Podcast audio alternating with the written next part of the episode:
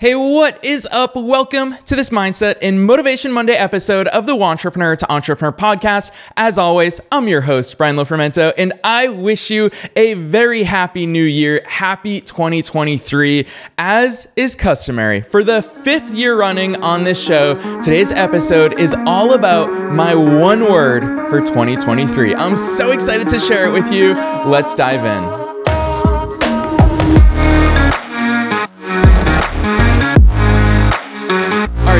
As I said in the intro to this episode, happy 2023. I hope you are as excited as I am about a new year, a fresh 12 months of opportunity, fresh perspectives, a fresh reset if that's what you were in need of, or just another excuse to hit the ground running in a fresh year if you've already got momentum going. Now, I'm always excited for a new year because I am a thinker. I love sitting down and reflecting. I love thinking. I love looking back and taking lessons that I can learn from events leading up to where I am today. And because I've got big goals, I love sitting down and thinking about where I want to be. Time is such an essential ingredient in life. It's the most valuable thing we have in our lives. And that's why I talk about it so frequently in this episode. And talking about all of these goals and talking about maximizing your time. That's why for five years now, I've absolutely loved the concept of one word for the year. Now, Full disclaimer, it is obviously not me who came up with this concept of one word for the year. This is something that hundreds of thousands of people, if not millions, all around the world do every single year. So it was shared with me by somebody else years ago, and it's something that I've adopted for my own life and something that has served me well for five years running, which is why I always do these episodes. And I promise you, you're also going to take stuff away from hearing my one word, from hearing my reflections, and from hearing my thoughts as we head into a very big year here in 2023. First things first, why do we choose one word for the whole year? Here's the thing about resolutions is that they're so easy to break. And also, what we're sitting here thinking in the first week of January that we want for this year, it could easily change. Whereas choosing one word for the year becomes your guiding star. It becomes your north star that you can follow throughout the year. No matter what happens, no matter how things change, no matter how your goals change, you can always fall back on that one word knowing that you put intention and strategy and thought behind it and that's the way that you want to live the new year.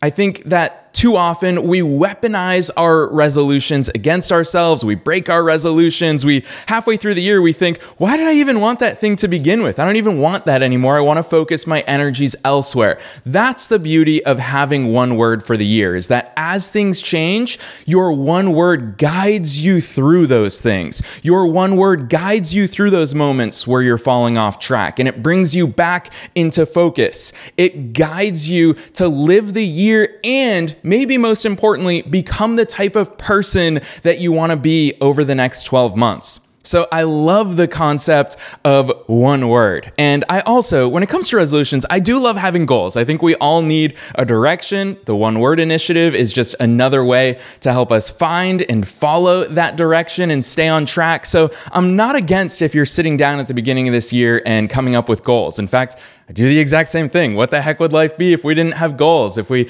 didn't have something that we were chasing after? I know that I personally would be very bored in that situation. So I'm not knocking those, but as I explained, the one word concept just always it, it, becomes a theme through everything that i get to do over the span of a year. It becomes a theme in my work it becomes a theme in my content it becomes a theme when it comes to health and fitness for me relationships hobbies how i spend my time all of the possible things. It truly becomes a theme for me for that year. And to take it back i mean I, I thought about going back in time and giving you my word of the year for each year, but that's boring for you and it's not going to serve you. It's fun reflection for me, but I want to give you an example. So a few years ago, my word of the year was actions not action. It was actions.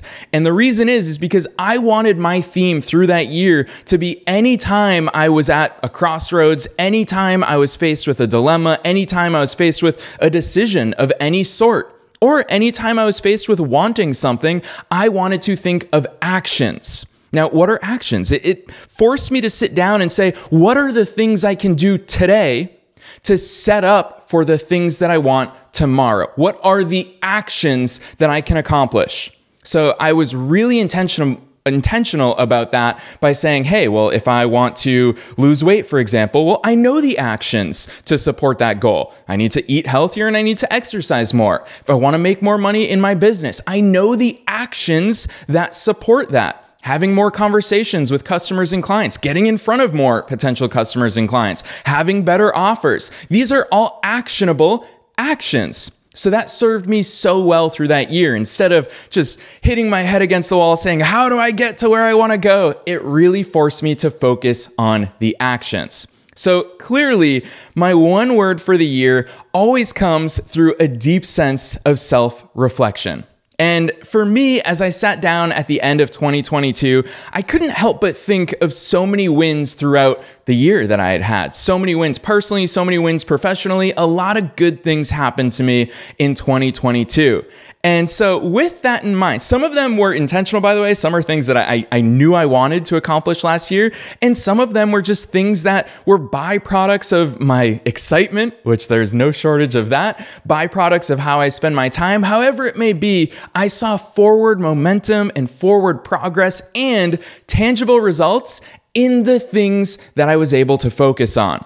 And so when I sat down and I reflected on that, one thought that kept coming up to my mind is excellence. I kept thinking to myself, gosh, that's not my word of the year, by the way. That was totally not like a, an early spoiler drop. But I was constantly thinking about excellence. And I was looking back on my 15 years of being an entrepreneur. I was looking back on my 34 years of being a person on this planet. And what I realized was that in any area that I've chosen to pursue excellence, I've been able to. Anything that I want to get better at, I know that I can get better at. And by the way, I know the same is true for you. So that was every single thing that I thought of. That was such a a key point of all of my reflections is I realized, wow, anything I put my mind to, I can get really freaking good at. Really good at it. So my next thought was, well, then why am I not incredible at all of the things that I want to be incredible at? If I genuinely believe that, that, and I do, that I can get better, I can be excellent at anything that I choose to be excellent at, then why am I not performing at my maximum in all of the things that matter to me? I could be better health and fitness wise. I I could be better relationship wise. I could be better work wise. I could be better when it comes to spending my time. I, could be a better son, brother, uncle, nephew, partner, friend. I could be better at all of these things. So it begged the question of well, if I know that I can be better at those things, why aren't I? And I kept coming back to a few different themes, but two words in particular kept popping up. Well, discipline, anything that I choose to get better at, if I'm disciplined in that regard, then and I commit time to it and I do it every single day, every single week, every single month, I don't lose sight of it, then I can become excellent at it. But that didn't feel like enough to me, truth be told, because when I think about discipline, it's very easy to be disciplined in a lot of different things. But discipline without a direction, without being married to something else, will lead us to yes some tangible results. For example if i commit to to not wasting time on social media every single day that's discipline no doubt about it. And i love that and i want that in my life. I think we all would benefit from more discipline. However discipline alone won't get me to where i want to be. It won't get me to become who i want to be. So that's why the word that kept coming to mind in addition to discipline is intention intention. Because as I sat down and I realized, man, I've gotten so much better at chess over the course of this year. I've gotten so much better at tennis over the course of this year. Gosh, my soccer touch is still there, thankfully, after all of these years. The more I thought about all of these things, the more I realized, yeah, I've gotten better at these things, but I didn't necessarily sit down and decide consciously with intention what I wanted to get better at this year. So I'm fortunate in that I naturally did get better at things.